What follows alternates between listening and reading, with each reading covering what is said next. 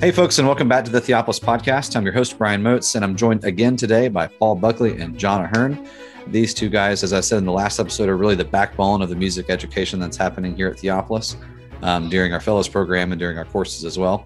And in this episode, we are going to continue a tradition that we started last year where we recommend to you uh, Christmas or Advent uh, records and recordings. And so uh, this year, we are going to start with Paul. Paul, what recommendation uh, do you have for us to start? Well, let me first say that um, I am the sort of person who, at this time of year, when I drive around, I do put my car radio station uh, radio on on one of the stations that's playing Christmas music 24 seven, and um, I, I I enjoy even the bad stuff, and um, I I do wish that there were more variety because there's only so many times during the season that I need to hear Burl Ives sing Holly Jolly Christmas. Um, so there's a lot more variety that, that they could do. Um, but um, I do have a recommendation, um, especially for those who are like me listening to that sort of stuff.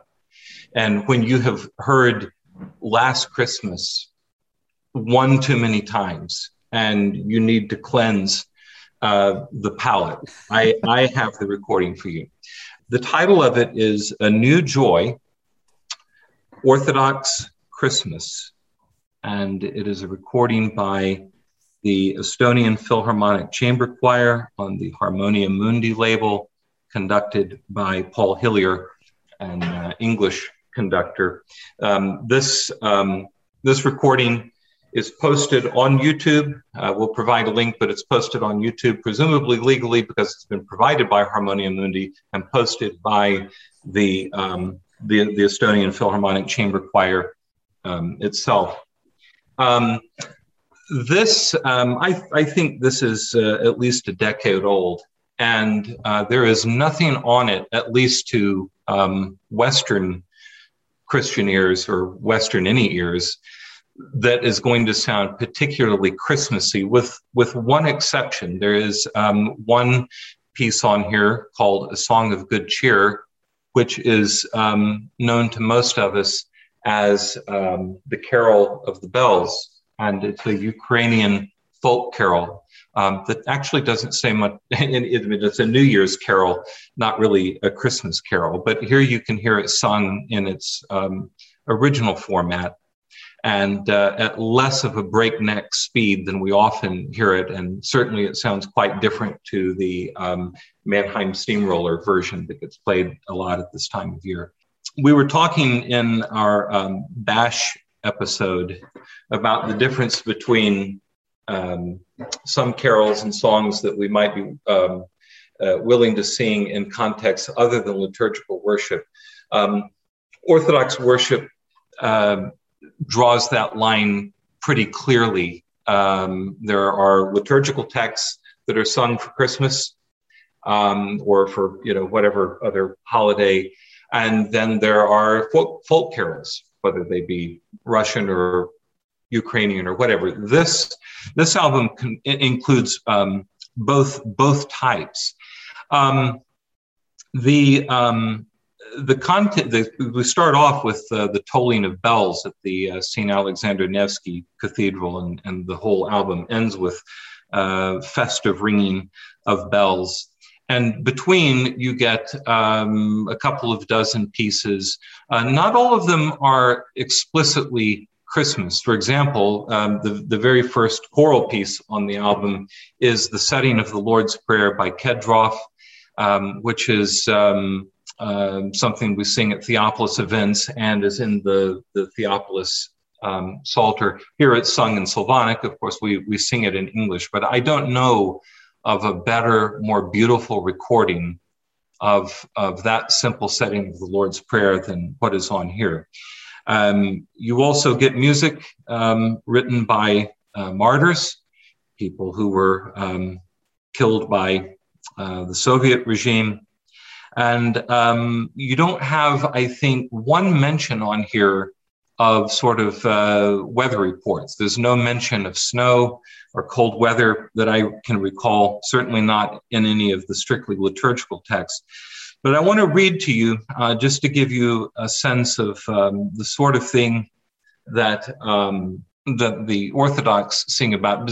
I should say the the music, the the texts for Christmas in the in in Orthodoxy are a completely different animal from what we sing. I mean, they don't sing "O Come All You Faithful" or "Hark the Herald Angels Sing," uh, except perhaps you know around the fire or uh, in the parish hall or in someone's living room. Um, they they will do that. They just don't use them in church. They have their own text. So I, I want to read a short one here. Um, when Augustus ruled alone upon earth. Uh, this is from the Vespers of the Nativity of Christ. When Augustus ruled alone upon the earth, the many kingdoms of men came to an end. And when thou wast made man of the pure virgin, the many gods of idolatry were destroyed. The cities of the world passed under one single rule, and the nations came to believe in the one sovereign Godhead the peoples were enrolled by the decree of Caesar, and we, the faithful, were enrolled in the name of the Godhead when thou, our God, wast made man. Great is thy mercy, O Lord. Glory to thee. So um, that's quite a different text from so many of the things that um, that we sing that talk about the weather um, or that um, uh, simply engage in a poetic retelling of the basic Christmas story. Um, now, the um, uh, if, if you like listening to music sung only in English, uh, this may be disappointing because all of this um, is in Slavonic or um, some other Slavic language but um, do have a, uh, a, PDF that we'll be posting so that you can read. There's a, a, nice brief essay by Vladimir Morosan, who is the uh, founder and president of Musica Russica, that publishes um, a lot of Russian sacred and, and, secular choral music, and he's a, a leading expert um, about uh, Russian choral music. And um, so the translations for um, all of these things are there. But it, it is a wonderful, there's a, there's a bit of contemporary music on it because um, there is Arvo Pärt's setting of um, Rejoice, O Virgin, which is very different. A lot of people may know the, the it's probably the most famous setting of that text is by Rachmaninoff, which is uh, beautiful um, Arvo Pärt's setting is completely different. Makes a wonderful, joyous contrast to the to the Rachmaninoff. But in the case of all of these, I mean, a, a lot of the things on here are pretty rare for most of us. Um, but it's hard to imagine that the performances could be could be better. These are people who have this uh, music and these texts in their blood. So that's my recommendation. Beautiful. Thanks, Paul. John, what you have for us?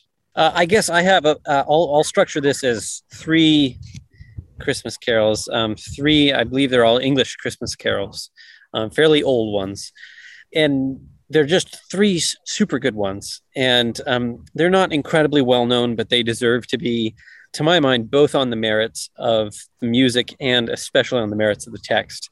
Um, the first one I, I, would say has the weakest music of all of them, but it's still pretty good. Um, it's tomorrow shall be my dancing day.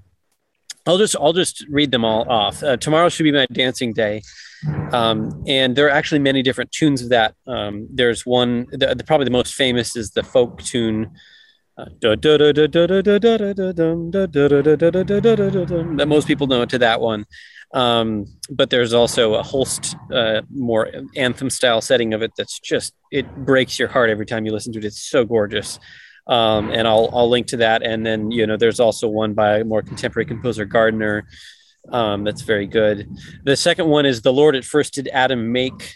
Uh, that's an old, um, I think it's an old English folk carol.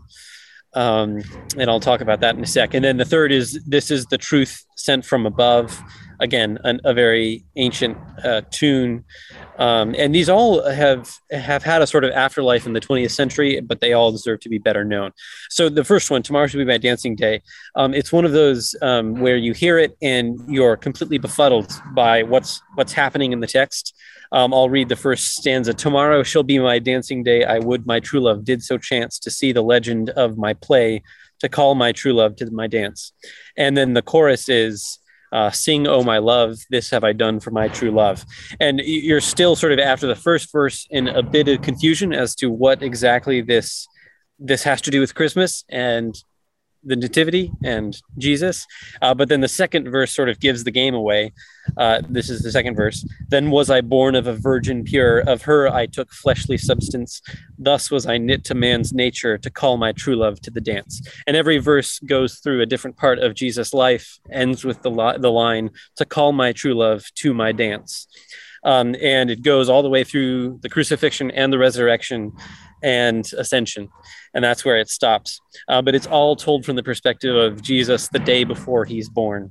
Um, and it's I, people think that it might go all the way back to the 16th century or even earlier as a text. Um, uh, partly because of that line to see the legend of my play people think that this may be a medieval uh, mystery play or a, a medieval um, drama of some sort uh, in any case it's it's such an inventive text and it manages to be emotionally poignant, but um, but not sentimental at the same time. Uh, can't recommend it highly enough.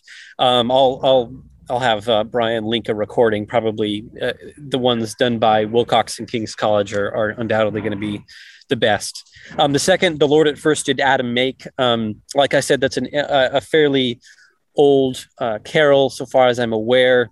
Um, again, this one uh, wins major points, not just because it's a lovely, lovely tune. I and just as a, by way of a, a, tangential endorsement of this tune, um, for some crazy reason, my family, my extended family, puts me in charge of the little kid music pageant every Christmas. Um, so I will like assign the kids different uh, carols to sing. Um, I don't know who thought that was a good idea, but I get to just use them as my guinea pigs for all my weird music tastes.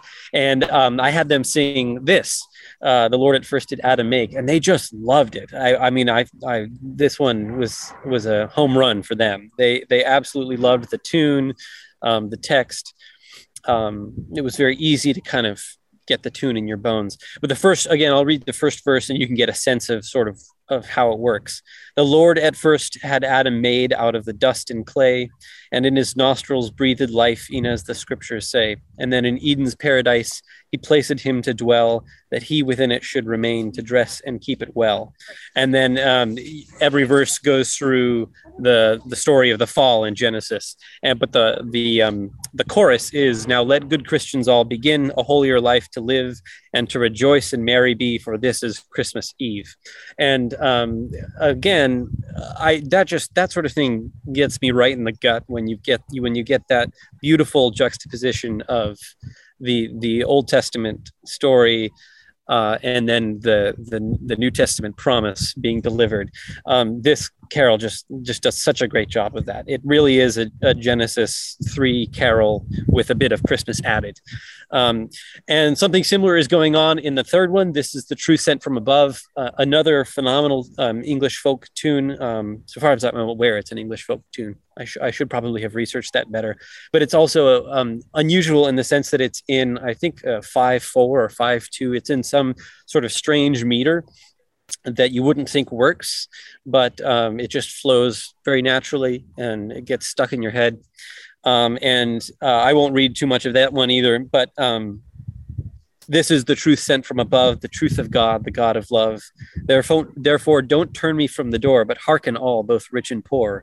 And then it starts again in, in Genesis 1 and goes through the creation and, and then the fall and the serpent and, and so forth. And um, it's, it's a very Old Testament heavy tune, uh, but, but ends up sort of working its way through the eschatological arc um, and concluding in, in, in, um, in Luke 2.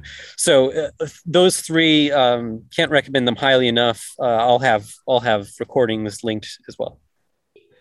Well, thank you guys so much for those uh, excellent recommendations. I personally look forward to listening to those. I will say, um, listening to last year's recommendations has really changed the Advent and Christmas just seasons in the Moats household. Um, the Praetorius Mass for Christmas morning, the uh, Joel Cohen and Boston Camerata's American Christmas, mm. um, singing Gaudete with my kids and the church kids. All of those have just gotten so into the bones of my family, but I would say especially, um, John, your recommendation from last year, the Christmas folkule with Gunner. Oh yeah. Um, that one we wore out last year, and now and we also sa- saved saved it for the Christmas. For, sorry for the Advent season this year, and I'm a softy like you, John. So it's it's hard not to get emotional as soon as uh, as soon as those first organ notes are played at the very beginning of the record. I just yeah, I'm filled with the mystery of uh, the glory of what the Advent and Christmas seasons are all about, and uh, yeah, really really beautiful recordings. I'll link to last year's uh, Advent and Christmas music recommendations in the show notes. Uh, but thank you guys so much. This has really uh, been a blessing. Thank you. Thanks. Thank you again for enjoying this episode of the Theopolis podcast. For more information and for more content from Theopolis, you can check us out online at theopolisinstitute.com. We release new articles every Tuesday and Thursday on our blog, so you'll want to make sure to look out for those. You can also find us on Twitter at underscore Theopolis and on Facebook if you just search for our name. If you've been helped, sharpened, and encouraged by this podcast, we'd really love it if you would go to iTunes and leave us a review. It just takes a few seconds, and it really will help us along in getting our content in front of new listeners. That's all for now, friends. We really look forward to being with you all again in the next episode. And as always, thank you so much for listening.